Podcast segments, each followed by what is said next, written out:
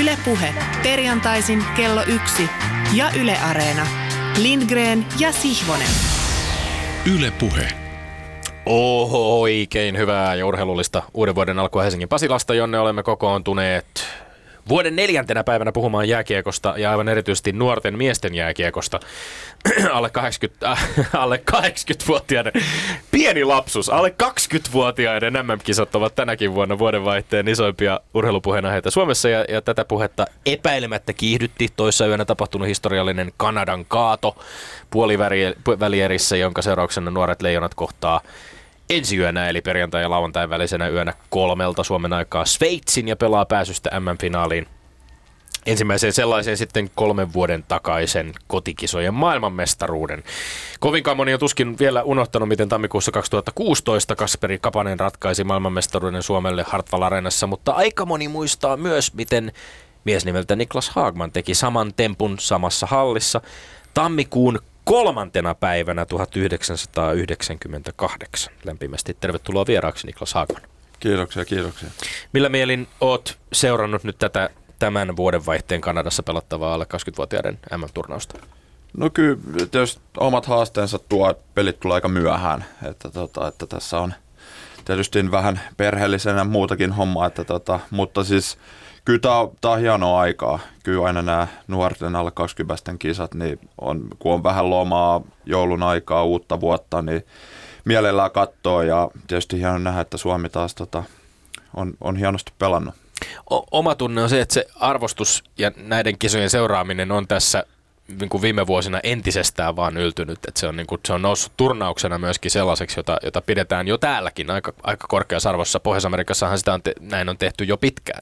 Onko sama fiilis sulla? Joo, kyllä. Että onhan siis siitä, että kun silloin itse pelasi, niin paljon mennyt eteenpäin. Että tietysti siihen on, vaikuttaa paljon se, että Suomessa pelit näkyy ensinnäkin, ää, sosiaalinen media sun muuta, niin sitä on paljon enemmän niin kuin tuodaan esille. Ja nyt tietysti viime vuosina niin on sitten taas myös pelattu enemmän kisoja Pohjois-Amerikassa, niin sitä kautta myös sitä on sitten niin kuin tuotu, tuotu, tai ehkä Suomessakin se niin kuin tajuttu se, millainen se arvostus siellä on ja kuinka iso turnaus se on. Ja tietysti katsoo noita nimiä, ketä siellä kanssa pelailee, niin okei, tietysti vuodesta toiseen, niin ehkä muutamia niin kuin isoimpia nimiä ei ole siellä pelaamassa, koska ne on nykyään jo nhl mutta niin kuin todella, todella kovatasoinen turnaus ja se, että kun Suomi on siellä menestynyt, niin kyllä niin kuin katsoo noita nuorempia, ketä nyt on aika hyvä tulosta nhl saanut tehtyä.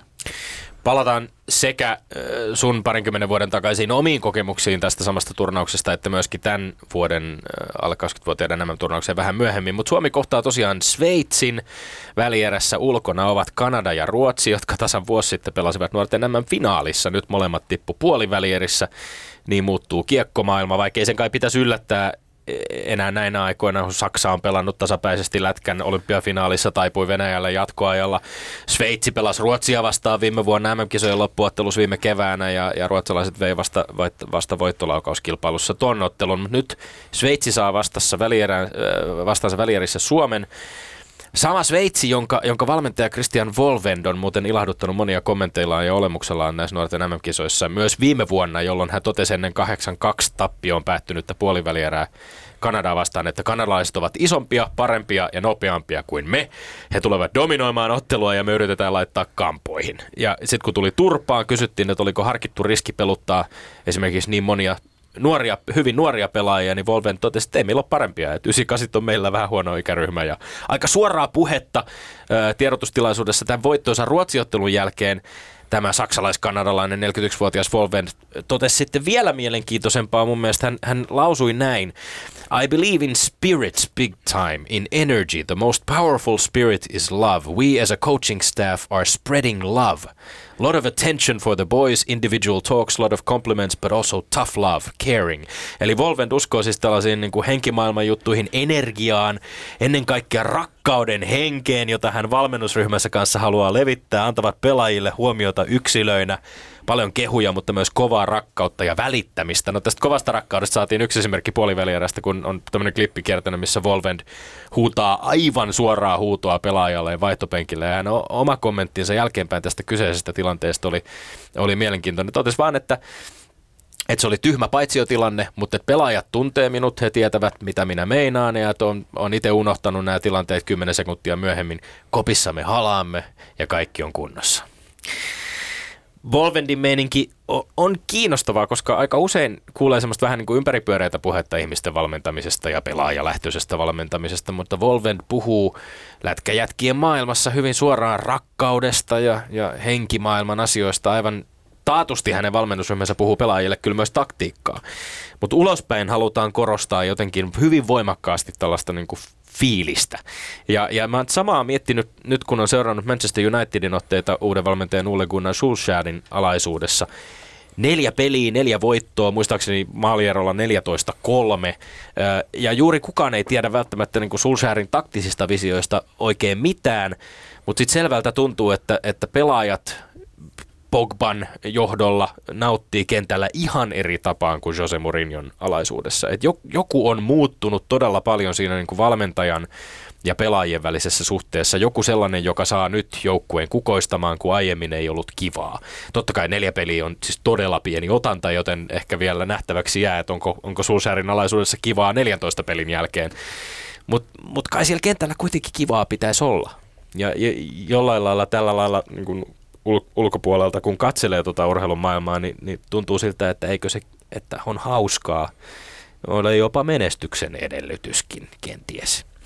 Meillä on luonnollisesti aina kivaa tässä studiossa, sillä me olemme Lindgren ja Sihvonen. Ja me emme ole urheilupuheen salvukukkoja, kuten hyvin tiedetään, vaan taas on mukava palata tämän meille ja kuulijalle yhteisen niin rakkaan kokeellisen urheilupuheohjelmamme parin lyhyen joulutauon jälkeen.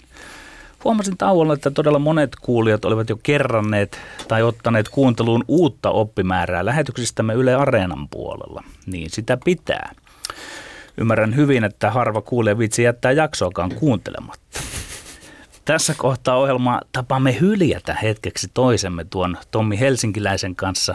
Perättäisin sanoin, hylkäämme toisemme mukavina veikkoina, puemme väittelykaavut yllemme, kohtaamme toisemme viheliäisinä väittelyperinteen limanuljaskoina, jos tällainen ilmaisu sallitaan vaan ennen kuin ryhdymme peippailemaan, jallittamaan ja antamaan karttukylpyä, minä lausun muutaman havainnollistavan sanan siitä, mitä sattui ja tapahtui sillä välin, kun ohjelma oli tauolla ja olentelin lasten ja lasten lasten ynnä lähinnä hänen kanssaan, joka aina aamuisin vetää elämänkelloni vieterin. Menen nyt hetkeksi yksityisasioihin, koska vain yksityinen on mediapoliittista korkeimmin ylävivahteen. Teen vain yhden sorttisia heräteostoksia ja ne liittyvät, kuten kuulija saattaa arvata, kirjoihin. Tapaan siellä Hon kaupungissa kierrellä antikvariaatteja ja minut näkee usein lempikirjakaupassani. Tällä nyt puheen olevalla kertana tein kaksi aivan upeaa romaanilöytöä. Toinen oli Philip Rotin amerikkalainen pastoraali, toinen ylivertaisen pohjoisen pojan Timo K. mukaan novellikokoelma Koiran kuolema ja Kesän heinä kuolee. Tämä ei kuitenkaan ole päättelen sen hälinästä katsomossa. Kirjallisuusohjelma, joskus teen kyllä vielä sellaisenkin kirjallisuusohjelman radioon, mutta kun tämä on kokeellisen urheilupuheen urheilupuhelma, riennan varsinaiseen löytöön, niin mikä oli. Minulle poikkeuksellinen löytö, en osta kuin harvakseltaan elämäkertoja, vaan siinä se oli, käden ulottuvilla, tilanteessa oli välitöntä kohtalon tuntua. Juhan Greif, totaalista peliä, oma elämäkerta – kustantaja Minerva, suomennos Petri Ukskoski. Ai ai, en osaa piirata tarinoiden loppuja, joten oikaisen. Noin tunti kirjan ostotapahtumasta koen sen, minkä miltei jokainen on kokenut julkisella paikalla. Istuin kantasushi ravintolassani. Julkisella paikalla alkaa yksin ollessa joko naurattaa tai itkeä. Ja sille ei vain mahda mitään. Ja tulee se sosiaalisen uhkaavan, sinänsä turha häpeän tunne siitä, että huomaavatkohan muut, mitä ne ajattelevat, mitä ihmettä ne ajattelevat, kun tuo tuossa noin hekottelee tai itkee. Minulta kiertyy kyynel silmäkulmastani, pääsi itku, joka vavahdutteli paitsi tarpeettoman kovasta punttiharjoittelusta vantteraa vartaloani, myös siinä Hoon kaupungissa liiankin tuttuja tunnettuja kasvojani. Luulen, niin hän sitä luulee, että kukkurolan olevassa ravintolassa ihmiset ajattelevat, että mikähän miehellä on. Kerron lyhyesti, mitkä kirjan katkelmat, Niin, tämähän voi kuulostaa aivan naurettavalta. Aivat minut aste astelta itkun partaalle ja lopulta itkuun. Väitän, että siinä tilanteessa oli miltei taiteellista puhtautta. Ensin Greif kertoo siitä, miten hän oli lapsi ja nuori, jolla oli aina, siis aivan aina jalkapallo mukanaan, kaikkialla. Se pallo oli Greifin jaloissa myös koulutunnilla. Siinä hän oman todistuksensa mukaan siirteli palloa jaloissaan jalalta toiselle läpi kouluelämässä kaikki oppitunnit. Ajatelkaa. Tästä orastava kyynel. Ja jos Jari Litmanen käytännössä eli Lahden suurhallissa, Greifin koti oli pienestä lapsesta asti ajaksin stadion. Ehkä vieraallammekin on joku tietty stadion ollut kotiinsa silloin lapsuudessa. Mennään siihen tuonnempana. Ja taas alkoi minulla kyynelkalava ilmoittaa itsestään. Sitten se, että ajaksin Total Footballin ehkä tärkein kehittäjä, coach Rinus Mikkels, otti jostain syystä aivan alusta asti nuoren Greifin keskustelukumppanikseen ajaksin pelaajista. He puhuivat joka päivä useiden vuosien ajan jalkapallon taktiikasta ja muusta. Siinä kohtaa kirja minulla oli jo enemmän kuin pala noussut kurkkuuni. Ja lopulta siteeraan sana sanalta sen virkkeen, joka sai maljani vuotamaan yli padot murtuivat. Greif, yksilötähdistä ehkä sittenkin suurin, tiivistä ja palauttaa kaiken ytimien ytimeen tavalla, jonka voi tehdä vain, jos on antanut 69 vuotta kestäneen elämänsä jalkapalloilulle, jalkapalloilua ymmärtäen. Tämä on sitaatti. Perusidea on joukkueena työskentely. Saavu kentälle joukkueena, lähde kentältä joukkueena, palaa kotiin joukkueena.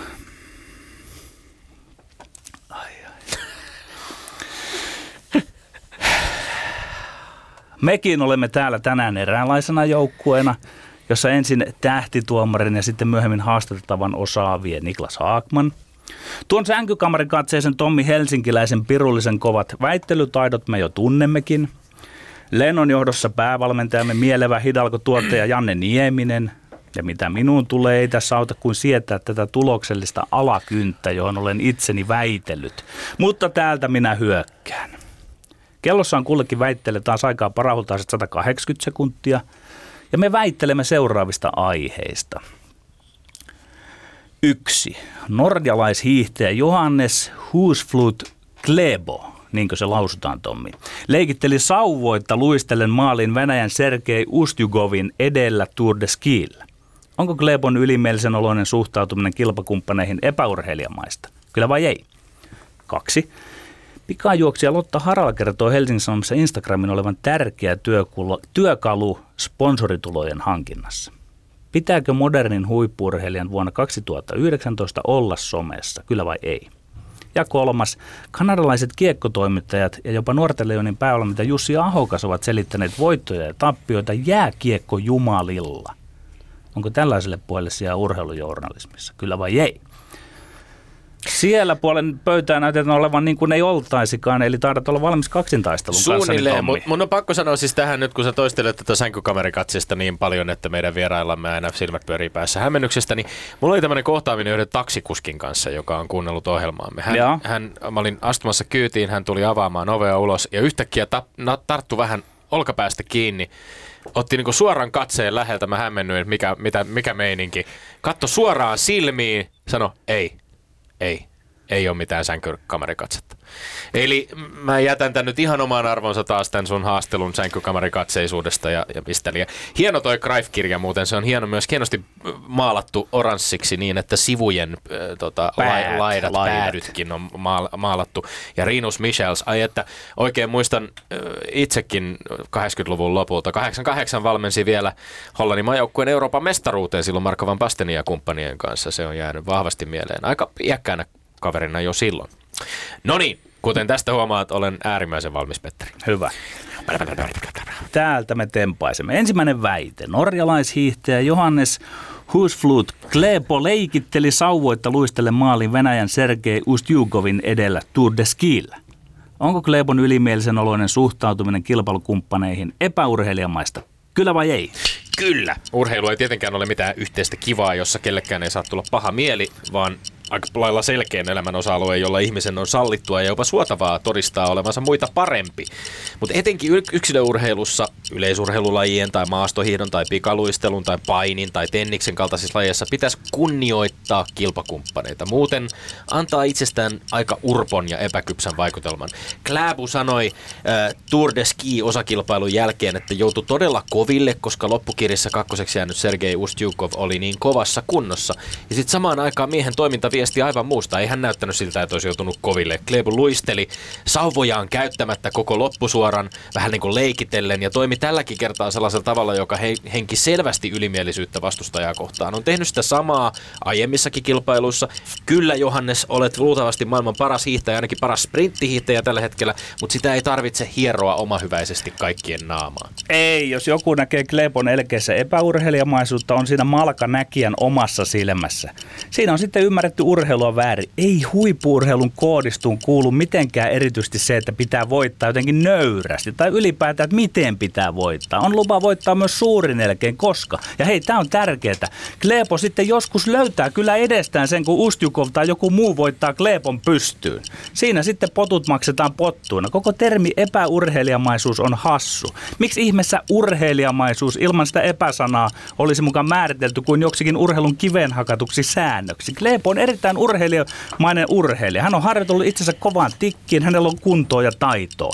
Hyvä on tästäkin vihdoin päästä kokeellisen urheilupuheen hengessä vääntämään siis siitä, että mikä on ihmeen epäurheilijamainen ja urheilijamainen. Niin, mikä on, mitä se on?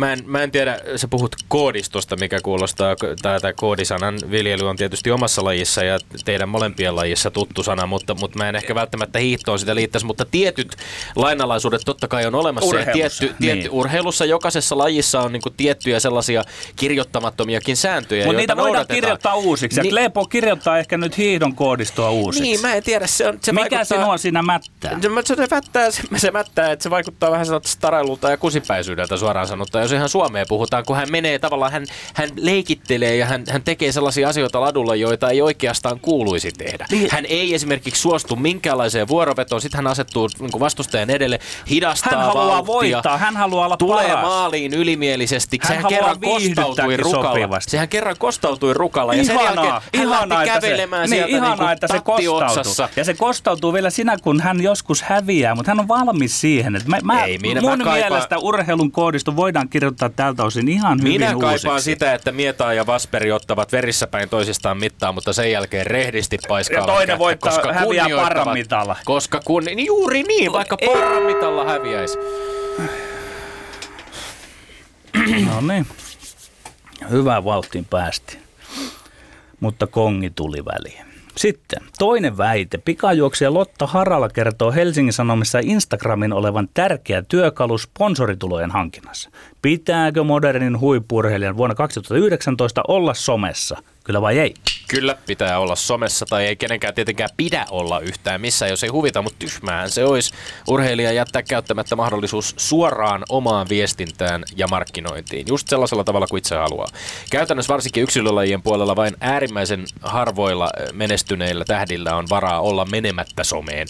Ja tärkein syy on totta kai raadollinen. Urheilijat tarvitsee sponsoreita, sponsorit tarvitsee näkyvyyttä. Paras suora näkyvyys kymmenille tuhansille, jopa sadoille tuhansille, joissain tapauksissa miljoonille, tulee Instagramin kaltaisten viestintäkanavien kautta. Lauri Markkanen on somessa, Iivo Niskanen on somessa, nykyään jopa Kimi Räikkönen on somessa. Tämä on ihan no-braineri vuonna 2019. Totta kai urheilijat on somessa, koska kaikki muutkin ovat. Juman kautta Petteri Sihvonenkin on Instagramissa. Ei pidä. Siis ei ainakaan kategorisesti voi sanoa, että modernin huippuurheilijan pitää olla somessa. Mä olen somessa ja olen siellä tarkkailuasemissa. Se menee tällä hetkellä niin, että mitä keskinkertaisempi huippurheilija on kyseessä, sitä voimakkaammin hän on siellä somessa.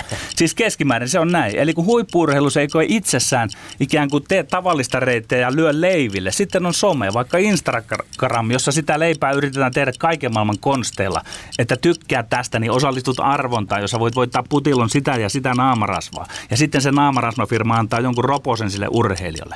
Hyvä, ei tässäkään mitään pahaa. Näin se on ja näin se saa olla, mutta kun meiltä kysytään, että pitääkö nykyaikaisen huippurheilijan olla somessa, niin ei siihen löydy pitävää syytä, että pitäisi olla. Saa olla, mutta ei tarvitse olla sanoisin. Ja sekin se panee miettimään useimmiten ne, jotka ovat todella menestyviä huipurheilijat, ovat somessa esiintyvät hiljaa siellä säästeliämmin. Ajattelen, että siinä sitten jää aikaa ja energiaa enemmän siihen oleelliseen, eli harjoitteluun ja kilpailemiseen. Ää, ei ole, tämä on ihan puppua. Ei ole mitään lainalaisuutta siitä, miten paljon siellä somessa ollaan versus siihen, miten menestyneitä No, ollaan. mi- minä Tästä- puhun omasta tästä- kokemuksesta, niin kun olen seurannut tätä. No sä et, se selvästikään, menee. sä et selvästikään seuraa näitä, ju- muun muassa näitä mainitsemia, niin joku Lauri Markkanen Onneksi tai Kimi Räikkönen, niin eivät he mitenkään harvakseltaan siellä ole, vaan aika aktiivisesti ja ihan selvästi vielä omaa persoonansa likoon laittaen. Mutta se, minkä mä allekirjoitan osittain on, että, että tämä nimenomaan niin sponsorivetoinen, että tehdään näitä Lotta Haraloiden kiitollisuuspäiväkirjoja tai mitä ikinä markkinointitemppuja, nimenomaan näitä niin sponsoreita ajatellen, niin se on vähän, mä, kun se on monipuolinen ja täysin avoin väylä viesti ihmisille mitä tahansa, niin mä toivoisin vähän enemmän semmoista niin vapautta ja jopa vähän anarkiaa siihen, että miten Joo, joo. urheilijat käyttäytyy siellä. Kyllä, kyllä. Et se ei ole joo, pelkästään joo, sitä, että ma- joo, mainostetaan vaikkapa niitä omia Ja mä, mä ymmärrän sua, kun sä sanoit, että ei, ei pitäisi olla, koska tämä kysymys oli vähän niin kuin hankala sillä, että siitä voi olla yhtä mieltä, että saa mm. olla, jos haluaa olla, mutta etkö ole ollenkaan huolissa siitä, että se olisi pois siitä, että sitten treenaamisesta ja huipurheilijan Siis- tämmöisestä niin kuin a- askeettisesta elämästä. mikä- että se jos mikä- pitää, pitää miettiä aamulla, että mitäs mä paan nyt sinne someen tänään. No joo, mä, tosin urheilijoilla käsittääkseni sen harjoittelun lisäksi usein on aika paljon myöskin vapaa-aikaa, mutta se mikä oli tavallaan vähän huolestuttavaa oli, että Hesarissa esimerkiksi Lotta Harala totesi, että Instagram oli jossain vaiheessa vienyt häneltä tuntikaupalla aikaa, kun hän vasta, ja itse asiassa edelleenkin No niin, tätä- hän, tähän kun minä hän vastailee viittaankin. kaikkiin Mm. seuraajiensa kommentteihin ja... Ah niin, Joo. aina se yllättää. Nyt leipälajin pariin. Kolmas väite. Kanadalaiset kiekkotoimittajat ja jopa nuorten leijonin päävalmentaja Jussi Aukas ovat selittäneet voittoja ja tappioita jääkiekkojumalilla. Onko tällaiselle puheelle sijaa urheilujournalismissa, kyllä vai ei? Totta kai tällaiselle puheelle on sijaa. Jääkiekkojumalat on ihan lempijumalia niin heti suomalaisten muinaisjumalien jälkeen. Kiekkojumalista puhuminen on hieno symbolinen tapa heittää kädet ilmaan ja sanoa, että tarkalleen kukaan ei voi tietää, miksi kiekko pomppi niin kuin se pomppi. Peliä pelaamalla tietyllä tavalla syntyy totta kai monia tilanteita, joiden syyn ja seurauksen voi usein päätellä. Ja silti, eihän siinä ole mitään järkeä, että Eeli Tolvasen rystyllä sivuverkkoon nostama kiekko juuri tuolla hetkellä, lähes viimeisellä mahdollisella hetkellä 60 minuutin pelissä sattuu pomppaamaan ensin verkosta suoraan takaisin käytännössä hänen lapaansa, sitten siitä uuden lyönnin seurauksena jatkaa matkaa lähetettynä epätodennäköistä reittiään oman pelikaverin säären ja maalivahdin mailan kautta verkkoon. Todennäköisyys juuri tolle kiekon liikeradalle säären ja mailan ohjaamana maalin takaa verkon perukoille on niin naurettavan pieni, että miksei puhuisi vaikka kiekkojumalista. Voisi tietysti ihan yhtä hyvin puhua mysteereistä tai sattumista tai vaikka vaan nauraa holtittomasti tapahtuneelle. Sekin olisi viihdyttävää. Ei ole liiemmälti sijaa tuollaiselle puheelle urheilujournalismissa, jos kysytään, että kyllä vai ei. Ei oo. Ja minä, jos kuka olen tähän paras mies vastaamaan, on nimittäin niin, että mä itse aloin käyttää tuota jääkiekkojumalat ilmaisua lätkäjournalismissa niin kymmenen vuotta sitten. En mä enää muista, että miksi mä sen silloin, mistä mä sen keksin. Mä hätkähdin, kun mä huomasin nyt, että se on osa pohjois-amerikkalaista lätkäpuhetta. Mä oon katsonut läpi niitä sikäläisiä tuoreita puheita jääkiekkojumalista. Mä huomasin, että sille nyt sitten selitetään lähes kaikkea. Ei ne laita siihen kylkeen mitään pelianalyysiä. Pelkällä jääkiekkojumalilla selittely on tyhjän tynnyrin kolina. Ikään kuin kyse olisi onnesta ja sattumasta, kuka tekee maalit, mikä joukkue voittaa ja mikä häviää. Parempi olisi, ettei tuo jääkiekkojumala nyt ainakaan rantautuisi tänne Suomeen. Pahaa mä pelkään. Ei sitä kuitenkaan osattaisi käyttää täälläkään siinä merkityksessä. Nyt tarkkana, että perusta olisi siinä, että ole hyvä pelille, niin peli on hyvä sinulle. Sitähän se pitäisi tarkoittaa. Mitä? Siis, että ole hyvä pelille, niin peli on hyvä sinulle. Tee niitä hyviä rakenteellisia asioita. Sitten pitää kertoa, että nyt me pelattiin näin ja näin. Sitten niillä leikisti ikään kuin sitä jääkiekkojumalaa miellytettiin. Ja sitten hän ratkaisi voiton teille. Mutta kun nyt oikeastaan suoraan siihen tavallaan niin kuin Mulle jäi vaan tää mieleen, että sä toit siis jääkiekkojumalat Suomeen vähän niin kuin Kalervo Kummala toi karaokeen Suomeen. Tää on siis lät- lätkäjumalista Suomen ulkopuolella on kyllä taatusti puhuttu iät ja ajat, Petteri, Niin, niin mä, et mäkin, kyllä, kyllä, ja, keksinyt. kyllä, en, Mut- en mut- väittänytkään niin. Mutta kyllähän mä sanoin tänne, että siis on, on ihan selvää, että, että tietyt rakenteelliset asiat ja se, miten peliä pelataan, niin aiheuttavat sen, että ne voidaan vetää selviä johtopäätöksiä siitä, että on syy ja on seuraus. Mutta sitten samaan aikaan kuitenkin se, miten se kiekko voi pomppia, sille on loputon määrä vaihtoehtoja. On, ja se on totta, ja, se, Ja- on, se on onni, ja, ja- se on ikään kuin ja jätkäjumalat. ja Mutta jääki- jos siitä puhutaan Niin. vain ohuesti ja oikeastaan aina suoraan siihen, että näin jääkiekkojumalat päättivät. Ei tietenkään aina, aina Ei oikeastaan. mut pitäisi, sehän mutta siinä on se vaara. Sehän olisi viihdyttävää, jos nämä niin pienet marginaaliset erot, mitä urheilussa tulee, niin muissakin lajeissa voisi vaikka uinnissa puhua, että Oi vesi, jumalat. vesi virtasi suotuisasti kilpailussa vedenhaltija Ahdin avustuksella. niin, kyllä, Niin. kyllä. Nyt, nyt, nyt alat... Miksei? Nyt, no siis, mutta joo. Juuri näin. Miksei? Miksi ja miksei? Tärkeitä kysymyksiä molemmat. Öö, kohta kuulemme Niklas Haagamanin näkemykset tästä kaikesta. Ylepuheessa Lindgren ja Sihvonen. No niin, Niklas Hagman, sä voit ottaa ohjat käsisi aivan äh, haluamallasi tavalla ja, ja tota, perustella näitä yksittäisiä äh, väittelyitä, kuinka pärjäsimme, kumpi vei voiton ja niin poispäin. Ensi oltiin hiihdossa. Joo. Joo. Lähdetään siitä. Joo, ki- kiitos. Erittäin viihdyttävää. Tämä oli, tämä oli hauskaa. Tota, toi hiihtohomma, äh, kyllä mä sen tota, Siivoselle, Siivoselle tota, annan. Se, että tota, kun, jos, jos on hyvä, eli itselleen tietysti tulee joku Usain Boltti mieleen, että mm. sä oot vaan niin kova, että sä juokset, niin okei, se ei ehkä, juoksussa on vähän eri asia tietysti, että kun sä hölläät sitten, niin mutta, mutta niin kuin sä myös sanoit sitä, että se on sitten niin kuin muiden, muiden sitten sauma joskus kuitata takaisin ja vähän niin kuin kiekossakin tietyllä tapaa on, että jos niin kuin teet paljon maaleja, niin sitten se on ensi kerralla sitten toiset yrittää kovempaa ja sun muuta. Että kyllä mä siis siinä mielessä niin kuin tommonen, että jos sä oot hyvä, niin antaa mennä. Ei se ehkä kaikkialle sovi, mutta mutta on mitä on. Tämä on jännä tämä Joo. Usain Boltin mainitseminen, koska mulla jotenkin, siis mä totta kai, mä, mä oon seurannut paljon ja, ja jopa vähän niin kuin fanittanutkin sitä Boltin meininkiä. Ja jo, jotenkin sitten, en mä tiedä mistä se johtuu, onko se sitten, että, että tietyllä tapaa se Bo- Boltin, Boltin starailu oli vaan niin jotenkin hyvän tuulista, että se ei antanut itsestään samanlaista, hän ei antanut itsestään samanlaista vaikutelmaa kuin mitä Kläbu antaa, koska Kläbulla selkeästi se tuntuu niin kuin menevän sellaiselle, että, että tässä hän selvästikin esimerkiksi niin kuin sai, sai tota vastustajalle Ustjukoville tuossa Tuudeskin kilpailussa niin kuin, sie- siellä ei niin kuin ollut puhettakaan mistään kättelyistä kisan jälkeen. Ja, ja, ja Bolt vaikka niin kuin staraili ja näytti kyllä, tiesi, tiesi tasan tarkkaan olevansa maailman paras ja ylivoimainen hetkittäin, niin sitten kuitenkin tuntui siltä, että kyllähän siellä niin kuin läpsyjä antoi kilpakumppaneille, eikä sillä tavalla niin kuin halveksunut heitä. Joo, se on, joku- kyllä, joku se on kyllä tietty- totta. Joo, mä en, tää on tietysti, mä en ole, itse mä en nähnyt tätä, tätä, että mä nyt menin ihan teidän, Totta kai. teidän keskusteluun. Juu, juu, ja- ja- ja saa mennäkin. Mutta sitten juuri toi, että Niin. niinku, se nyt vaan on tietysti urheilussa, että varsinkin kiekkopiireissä niin on paljon pelaajia, kenestä ei kamalaa paljon tykätä, että mm. ne tekee sen homman ja pääsee toisen ihoalle ja joku tällainenkin nyt sitten pääsee, niin seuraavassa kisassa niin se saa sen sekaisin taas uudelleen, Niin, kun se on joukkuepeleissä- niin, että, että se mm. niinku, että tota, Niin joukkuepeleissä siinä on sitä dynamiikkaa vielä, missä niinku tavallaan, ja totta kai varmaan yksilölajeissakin, kyllä tossakin niinku yritetään, kyllä hiihtäjät varmasti yrittävät päästä toistensa ihon alle vähän, ja silleen, että seuraavan kerran kun siellä ladulla ollaan, niin kyllä ne edelliset kisat varmaan muistuu mieleen ihan samalla tavalla kuin Kyllä, kyllä. Ja joskus mi- tulee miettineeksi sitä viihdeelementtiä, että voiko tämä olla myös semmoista niinku huomiohakuisuutta, että jopa, jopa ovat kimpassa tästä päättäneet. Että, et sanotaan legendaarissa Muhammed Ali ja Joe Frazier, mutta se tietysti jälkikäteen tää taisi paljastua, että se Frazier ei kyllä ottanut sit kovin hyvällä niitä Alin uhoja. Et Mä näitä- luulen, että joo. yleensä kun näyttää siltä, että kaverit ei tykkää toisistaan, niin sitä ei ole sovittu etukäteen. Niin, eikä sitä Et oikein voi ei näytellä oikeasti, sitten, Sitä ei oikeasti tykätä Niin. toisistaan. No joo. Joo. Sitten puhuttiin some, somemeiningistä. Suomen meininki, joo, kyllä se niin kuin nykypäivä, nykypäivä alkaa, äh, en voi sanoa ikävä kyllä olemaan, mutta kyllä mä tuossa noin laittaisin Tommille se, että tota, varsinkin tuommoisissa yksilöurheiluissa, niin kuitenkin se näkyvyys, että sä saat itseäsi esille ja tietysti siinä sitten, kun puhutte siitä, että niin kuin aikaa, aikaa vie ja totta kai iltasi vastailet johonkin kuviin ja sun muihin, niin voi viedä aikaa, mutta tietysti kyllä taas tuommoiset, kun mennään, mennään vähän kovempiin nimiin, niin kyllä niillä on yleensä sitten joku muu, kuka ainakin auttaa siinä. Että jos ei kokonaan tee sitä, niin ainakin auttaa. Ja, mutta siis se on sitten taas hienoa, että siinä pitäisi olla se persoonallinen, että urheilija sitten itsekin olisi siellä, että se ei olisi tosiaankaan pelkästään sitä, että mainostetaan jotain suksia tai vaatteita tai sun muita, että siinä olisi, mutta se kans sit on vähän semmoinen, että itsellään silloin kun itse pelasi NHL, se ei ollut kamala vahvasti niin kuin läsnä.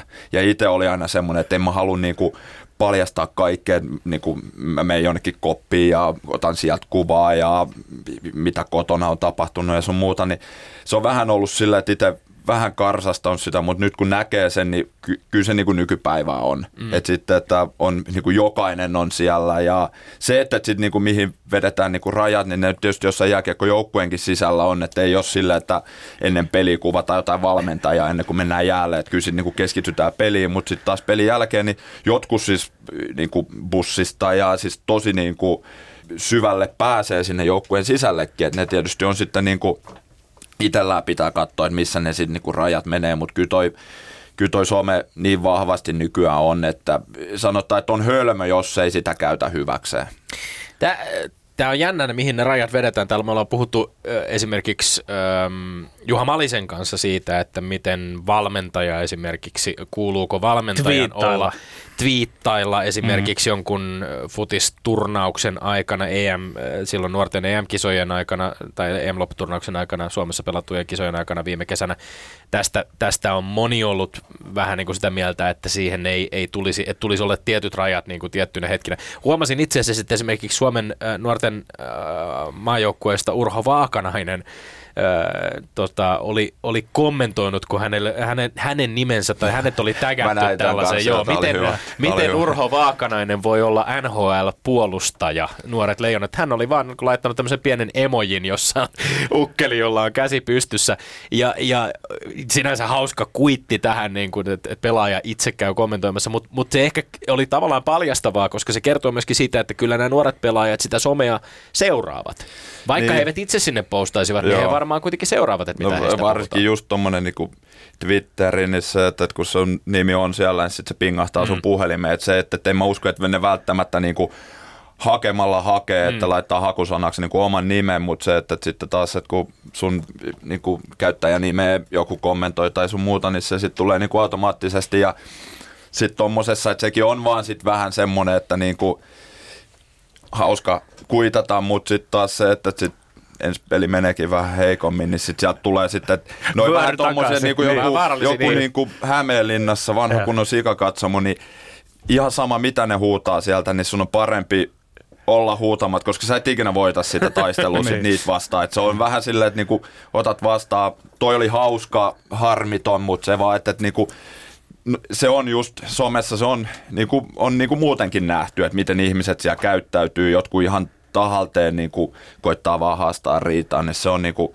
se on niinku haastavaa, mutta, mutta sitten taas toisaalta se on niinku, kiva nähdä tollasta ja että niinku, pelaajat, että nyt noi, noita on aika paljonkin näkynyt, että, että sit pelaajat tai urheilijat itse sitten, että kun niistä sanotaan jotain, niin vähän kommentoi ja voi sitten vähän niin kuin naureskella omalla kustannuksella sun muuta. Että Kyllä. Tota, se on no, mutta me päästiin jo, jo U20-joukkueen äärelle ja tässä lopussa puhuttiin vielä vähän lätkäjumalista, niin, niin tämä ratkaisee nyt sitten tämän vuoden ensimmäisen väittelykilpailun kohtalon, miten, miten kävi.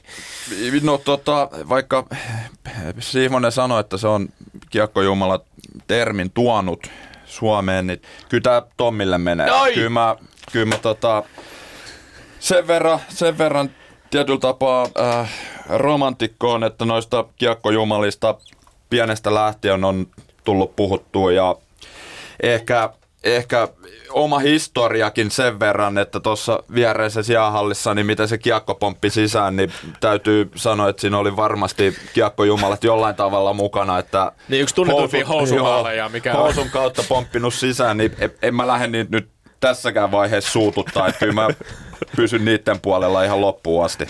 Loistavaa. Eli mik- mikä meidän tilanne on, Petteri, nyt sitten? Me Ää- tultiin tauolta, mulla ei ole mitään hajua, mille, mikä se oli, kun Eli sinä olet noin ja- ylimielinen klepo tässä väittelyssä nyt. No Katsotaan, vi- vielä, vielä löydät tämän. Eli nyt kun minä täältä tutkin arkistoista, niin, niin se taitaa olla 13.7 Lindgrenillä. All right, all right. Me ynnäämme siis syksyn tuloksia ja nyt kevättä kohti. Meillä on pitkä kevät tulos. Tässä on jotain semmoiset neljännes sata lähetystä edessä tämän kevään aikana. Me tahkotaan tuonne juhannukseen asti ja ehkä vähän ylikin.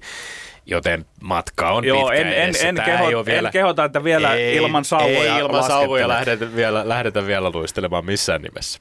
Tai Yle miksi Puhe. ei? Yle Puhe. Uusi yritys.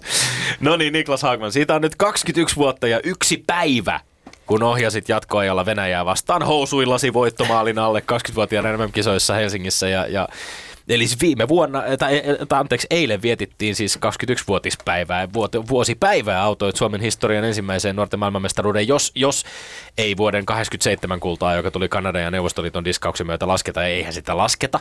Öö, miten korkealle sä itse asetat tämän oman ammattilaisuran kynnyksellä tapahtuneen turnauksen ja, ja siellä, siellä saavutetun maailmanmestaruuden? No siis kyllä se menee, sanotaan, olympia hopee, World Cup hopee, vaikka sieltä nyt ei mitään hopeet jaetakaan, mm. että sinänsä niin kuin, ne ehkä menee edelle, mutta on se kuitenkin, että kun sä voitat, niin se on niin kuin eri homma kuin että sä häviit kuitenkin, vaikka sä oot olympiafinaalissa tai World Cupin finaalissa, niin tota, niin nämä nyt on kuitenkin aikuista ja siellä on ollut kaikki maailman parhaat pelaamassa, niin ne ehkä menee edelleen, mutta kyllä se toi nuorten 20 kulta, niin heti niiden jälkeen kyllä tulee. Niin kuin, ja tietysti se, että, että kotona Helsingissä kotikisat ja jatkoajalla voittomaali onnenkantamoinen housuista ja sanotaan, että ennen kisoja niin varmaan kuukausi ennen sitä sitä tota peliä, niin mä en tiennyt, että mä oon joukkueessa. Mm. Että kaikki tuli niin, kuin niin puskista ja nopeasti ja hommat vaan niin kuin sattu toimimaan ja sitten sä vielä voitat ja saat tehdä voittomaalin, niin kyllä se edelleenkin yksi hienoimpia hienoimpia kyllä muistoi koko niin kuin kiekkouralta. Ja kun se käydään sitä keskustelua siitä, että onko nämä U20-kisat ennen kaikkea tulevaisuuteen katsovien nuorten huippupelaajien tämmöinen näyteikkuna, ponnahduslauta vai onko se turnaus joukkuepelissä nimeltä jääkiekko, eli onko pelaajien omassa mielessä, onko se pelaajien oma mindset, onko se niin kuin team first vai, vai onko se se oma mahdollisesti vielä edessä oleva varausnumero. Mutta sä oot itse todennut, että ei sulla ollut mitkään varausnumerot mielessä just sen takia, että sä tulit vähän niin kuin puoli, tota, va, tai niin kuin takaportin kautta sille viime hetkellä vasta mukaan joukkueeseen. Sä et kauheasti miettinyt siinä kohtaa sitä, että annetaanko tässä nyt niin kuin kovia näyttöjä. No joo, kyllä siis, no itsellään se meni aika nopeasti, mutta ky, kyllä mä siis sen verran otan takaisin ehkä noit sanoit, kyllä mä sanoin, että jokainen pelaajista tietyllä tapaa miettii, koska pienestä lähtien on haaveilu NHLstä ja tietää sen, että jos NHL haluaa mennä pelaamaan, niin pitää olla varattuna, tai ei välttämättä tarvitse olla. Kyllähän nykyään on esimerkkejä, ketkä on sitten vanhemmalla iällä tullut niinku varamattomana, mutta tota, onhan se niinku isoin turnaus, tietää, että siellä on kaikki katsomassa ja sun muuta, mutta se, että Suomessa on yleensä niinku terveellä, terveellä meiningillä ollaan menty, että me ollaan Suomessa iskustetaan pienestä lähtien, että joukkueena voitetaan ja hyvät maalivahit ja pelataan niin kuin tiiviinä, niin se, että, että voi, voin, voisin kuvitella, että joillain mailla niin kuin voi olla haasteita sen kanssa, että on sitten jotain tällaisia tulevaisuuden tähtiä, kenelle toivotetaan aika paljon, niin niille sitten voi kasvaa ne paineet vähän liian kovaksi. Että tietysti niin kuin, vaikka tämän vuoden kisoissa tai Eli Tolvasta, niin sieltä odotetaan aika paljon. Tietysti se on jo myös näyttänyt, että se niin kuin osaa, mutta se, että tota, mutta tietysti hieno nähdä sitten, että niin kuin, sanotaan, että ihan sama miten, miten noi pelit voitetaan, että oli nyt kiekkojumalat ja mailat meni poikki ja Kanada olisi pitänyt voittaa, mutta niin se vaan on, että se peli on peli, peli on siinä mielessä niin kuin rehellinen, että toinen, toinen voittaa ja se on ihan sama, että miten sä voitat, kunhan sä voitat ja meet jatkaa. Niin ja totta kai se aina sitten johdetaan myöskin, että onni ansaitaan ja tuossa Tolvasesta nyt jos miettii esimerkiksi, niin eihän kiekkojumalat ei olisi sitä kiekkoa pomputellut, jos, pomputellut, jos ei Eeli Tolvanen olisi nostanut sitä ja tuonut sitä ylös laitaa pitkin siihen tilanteeseen, mihin päästiin. Kyllä, kyllä, mutta Niklas Haakman, sinä kun olet myös aikuisten leijonien pelaaja, erittäin kokenut sarjapelaaja, eri maiden pääsarjoista kokemusta ja sitten myös NHL myöten, mutta silti kuitenkin sitten, jos palataan siihen sinun nuorten leijonien kokemukseen. Mä oon ymmärtänyt, aika laajasti ymmärretään se, että nuorten mm kun se on erityinen paikka kaikkien niiden pelaajien sydämissä ja muistossa, jotka ne kisat on saanut kokea, niin koita avata jotenkin sitä kokemusta, että miksi, mikä se mahdollistaa, että se, siinä on se joku tietty erityisyys. No joo, siis äh, sanotaan, että niinku itse tota, on kuitenkin saanut olla noissa junnumaajoukkueissa niinku ihan, onko se nyt sitten no, tuo Pohjalla kapissa mä en ollut ja sitten C-kapissa olin mukana ja sieltä sitten pääsi niinku junnumaajoukkueessa silloin 15-vuotiaana. Niin on se sillä, että kun sä kuitenkin vuodesta toiseen sä pelaat samoja pelaajia vastaan sun oma ikäluokkaa. Ja siellä otetaan, että sä mittaat aina niin kuin itseäsi niin kuin oman ikäluokan parhaisiin. Ja sitten sä pelaat 15, 16, 17, tulee 18-vuotiaiden EM-kisat, mikä on niinku, vai onko se nykyään MM-kisa, Joo. mä en olisi varma. Et siis se on, niinku, se on iso tapahtuma, mutta sitten tietysti 20 niin tai alle 18-vuotiaissa, niin siellä on kuitenkin sitten niin kuin melkein kaikki on 17, ja muutamia ehkä 16-vuotiaita. Mutta sitten taas 20 niin siellä on vähän enemmän, että se on 17, 18, 19-vuotiaita. Ja sitten se on kuitenkin se vika turnaus monille, että sä niin kuin pääset pelaamaan sun omaa ikäluokkaa, niin kuin mittaamaan niitä. Sen jälkeen se on sitten aikuiset. Ja sitten sen jälkeen, kun tulee aikuiset, niin se on niin kuin tietysti sit 17-40 vuoteen, että sitten menee niin kuin ihan laidasta laitaa. Ja on se sillä, että kun sä oot mennyt samojen, niin kuin mäkin, Somervuore, Eero, Olli Ahoset, sun muut, että kenen kanssa sä oot mennyt niin kuin neljä, viisi vuotta vetänyt niitä junnumaajoukkueita ja sitten tulee tämä vikaturnaus ja sitten sen jälkeen se vähän niin kuin hajoaa.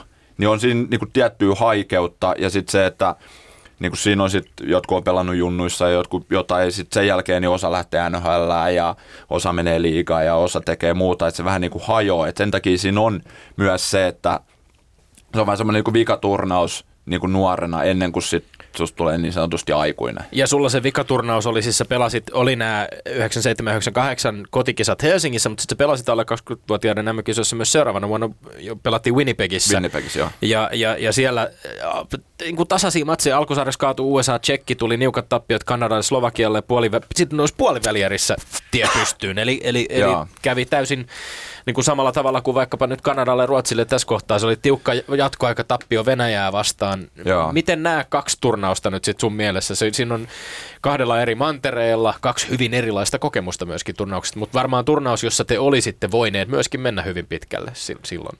Joo, kyllä, kyllä, että tota, tietysti se ehkä vähän tietysti vaikuttaa se, että me voitettiin mm. se edellinen. Se tietysti nostatti niinku odotuksia ja ää, en missään nimessä sano, että niinku kyllä siinä oltaisiin oltu, kun sinne Kanadaan lähettiin. Mutta sinänsä niinku itse oli tietysti hienossa asemassa, että kotikisat ja voitetaan ja sitten pääsee näkemään Kanadassa, koska Kanadassa kuitenkin kiekko on niinku ykkösasia. Ja se, että niin kuin siellä pelataan, ja, mutta sehän sitten taas on just toi, että toi puolivälierä, niin se on niin raaka, että me pelattiin Venäjää vastaan ja ää, tosiaan mä en muista, oliko se 2-1 jatkoajalla vai 2-1, mitä joo, hävittiin, mutta siis se, että me johdettiin 1-0 ja pelin lopussa Somervuore ja Eero loi mahdollisuus tehdä 2-0. Ei, ne tuli tasotti ja sitten jatkoajalla olisi Afinogeno mun mielestä taisi tehdä silloin maalin, että se niinku, sen pelin jälkeen totta kai ottaa päähän, mutta sitten jos miettisit taas jotain kiekkojumalia ja sun muita, että okei me voitettiin Venäjän jatkoajalla Helsingissä, niin nyt me hävittiin niille puolivälierään, se oli niinku, tää on ihan ok, me otetaan tää. mutta tietysti se, että totta kai olisi niinku, olisi ollut mahdollisuus, Venäjähän meni sitten mun mielestä voitti. Mä mun mielestä äh, mentiin katsoa silloin, niin ne voitti Kanadan sitten finaalissa. Siinä nyt tietysti mitä vaan voi tapahtua, mutta se, se että sitten taas kun Winnipegissä, niin siellä kuitenkin vähän pienempi kaukalla, se on vähän semmoista niin kuin enemmän NHL-tyyppistä kuin Suomessa sitten taas vähän niin kuin eurooppalaisempaa. Et siinä mielessä oli niin kuin hieno nähdä kaksi tuommoista niin kuin toisaalta niin kuin eri maailmasta olevaa turnausta. Että. No jokin on kuitenkin sillä tavalla muuttunut, että heitit tuossa joitakin nimiä. Oli Ahosta, oli Eero Somervuorea, Olli Jokinen pelasi silloin Kyllä. 98. Valliini. Niin, että sanotaan, että siihen aikaan lopulta, tai miten se oli, silloin kun minä olen ollut siinä iässä, en päässyt koskaan pelaamaan sinne kisoihin, niin tota, hyvin harva pelasi edes koskaan siitä joukkueesta sitten ammatikseen. Pelasiko noista sinun siitä kisajoukkueesta monikaan sen jälkeen ammatikseen, kun verrataan tähän tilanteeseen nykyään? Nythän siellä on jo kehissä poikia, 7-18 kappaletta, jolla on ammattilaissopimus liikaan tai jopa NHL ja näin, niin tämä muutos on tapahtunut. Jos lähdetään siitä, että pelasiko edes puolet aikanaan siitä sitten ammatikseen?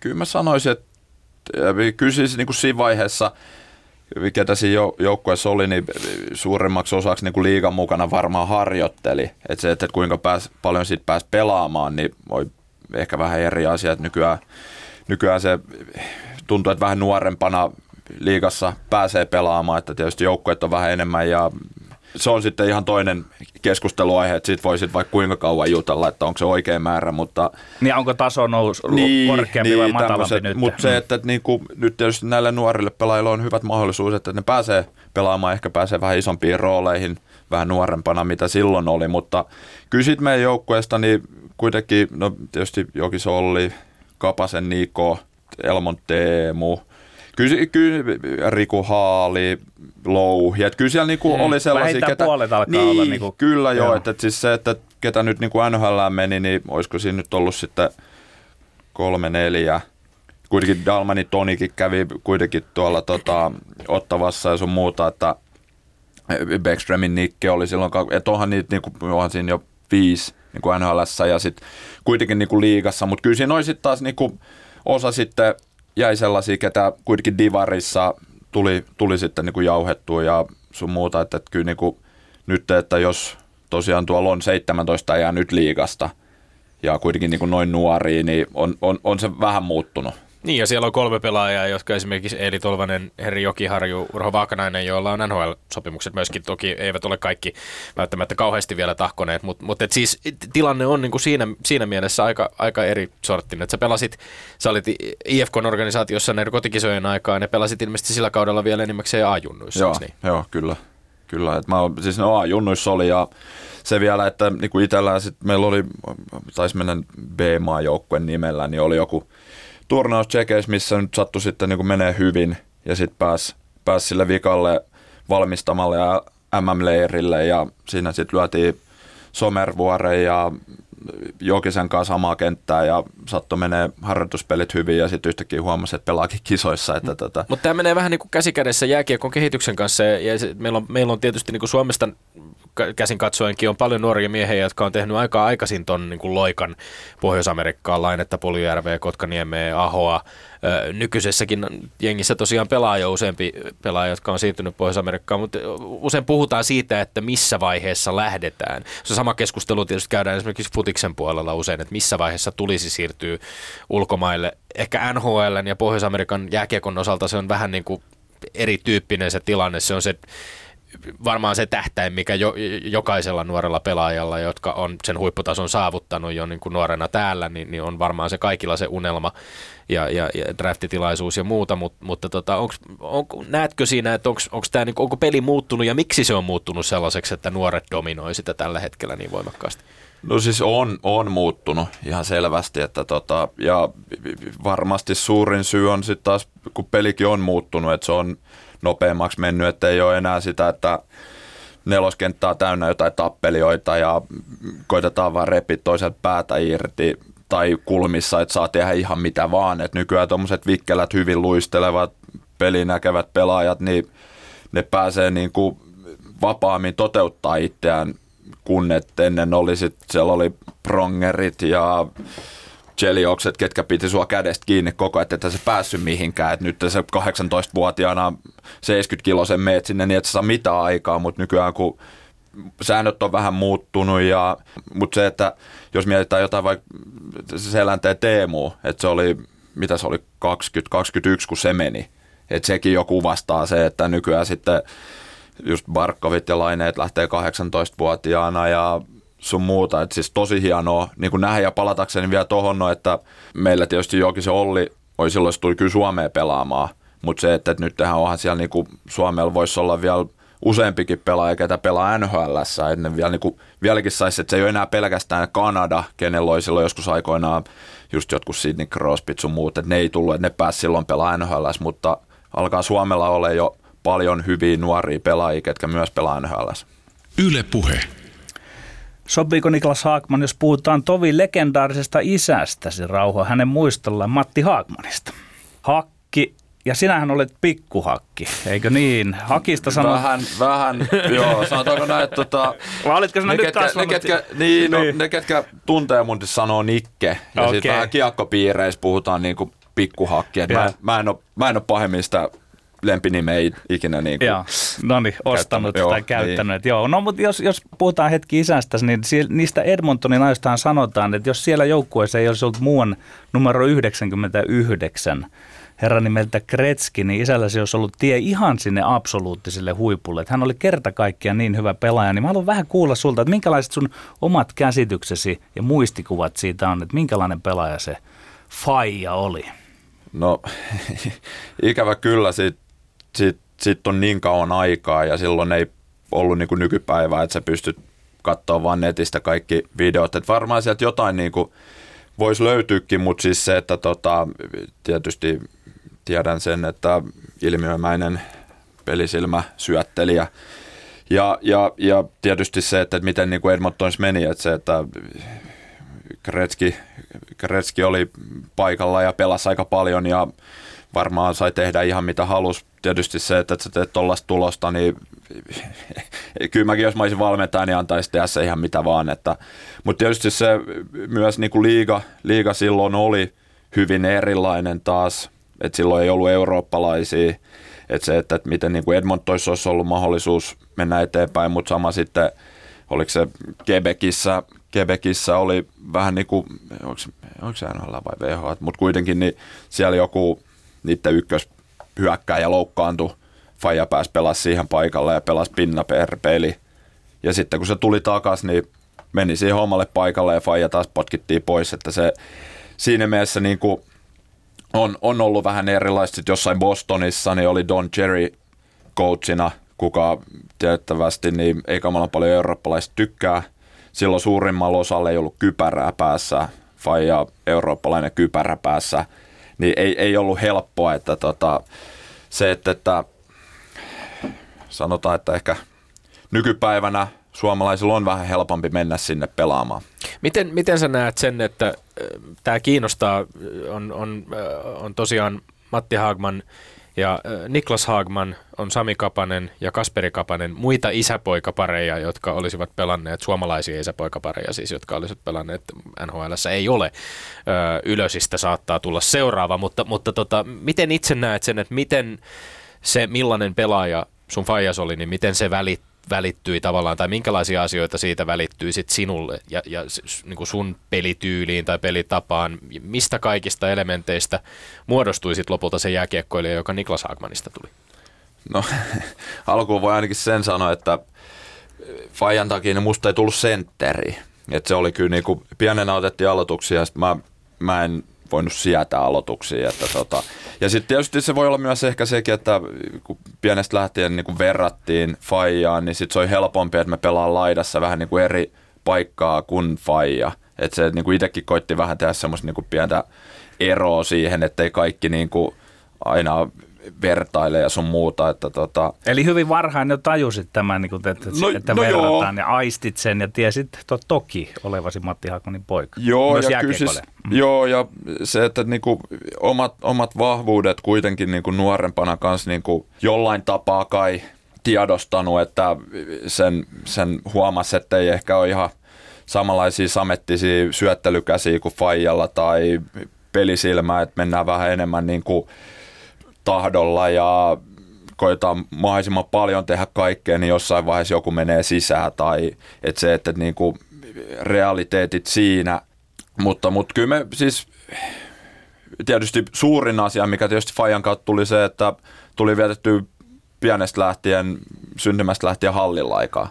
Hieman niin kuin Johan että, Greif, mistä mainitsin tuossa alkujohdossa. No joo, niin. joo että, kyllä niin kuin joku Nordiksen halli nyt tullut erittäin tutuksi, että siellä ei varmaan niin kuin koppia tai kulmaa ole, mitä niin kuin ei tietäisi, että nykyäänkin edelleen kun menee sinne, niin se omanlainen tuoksu ja menee niin kuin kananlihalle kädet ja se, että kun oli pitkän aikaa poissa oli NHL ja tuli Ässien kanssa silloin ekan kerran meni sinne pelaamaan, niin siis tuli kyyneleet silmiin, kun ekan kerran aisti niin kuin sen vanhan tunnelman siinä hallissa, että tota, et, et sitä kautta niin kuin, kyllähän mä niin kuin, siitä lähtien kun osas kävellä ja puhun, niin puhun siitä, että tulee jääkiekkoilija ja haluan pelata jääkiekkoa ja sun muuta, että et, et, et se, se ehkä niin kuin eniten muokannut sitä, että pienestä lähtien itsellä oli halu että tulla jääkiekkoille. Niin, tämä seura, seurasuhde tietysti niin kuin kiinnostaa. Matti Hagman on, on yksi suurimpia, eli kaikista suurimmista suurin IF, IFK-legenda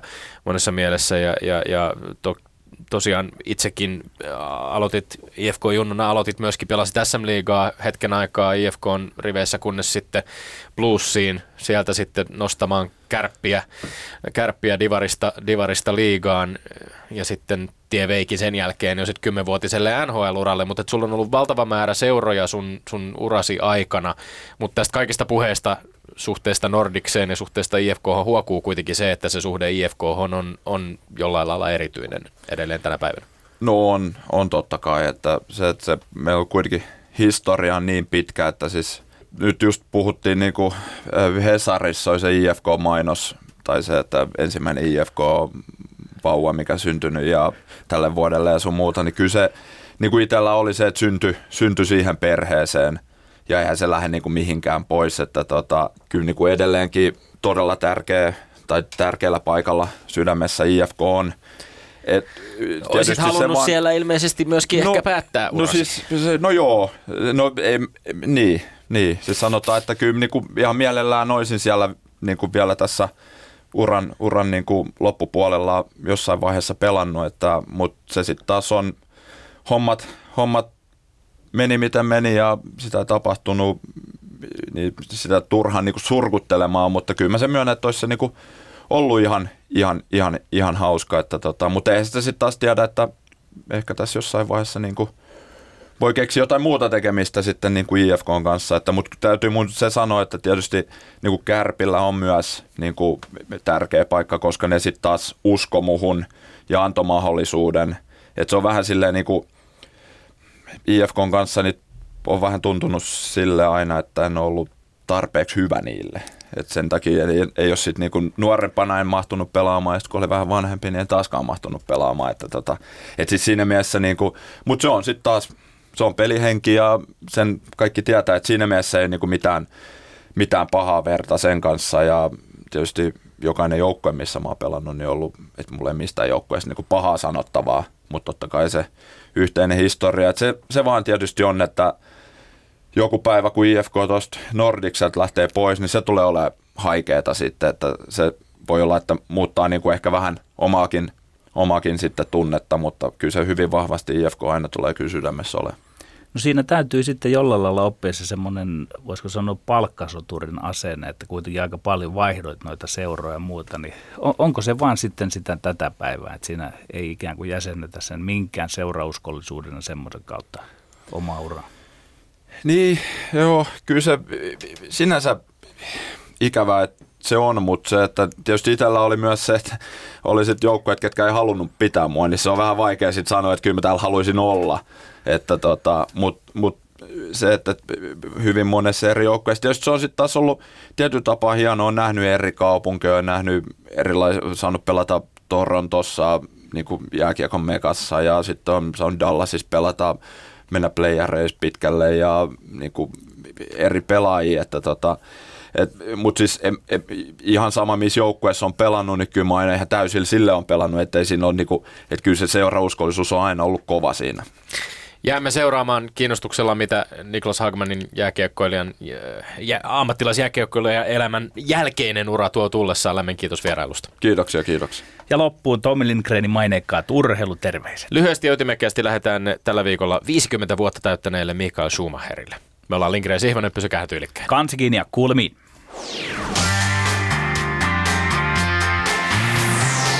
Ylepuhe perjantaisin kello yksi ja Yle Areena. Lindgren ja Sihvonen. Ylepuhe.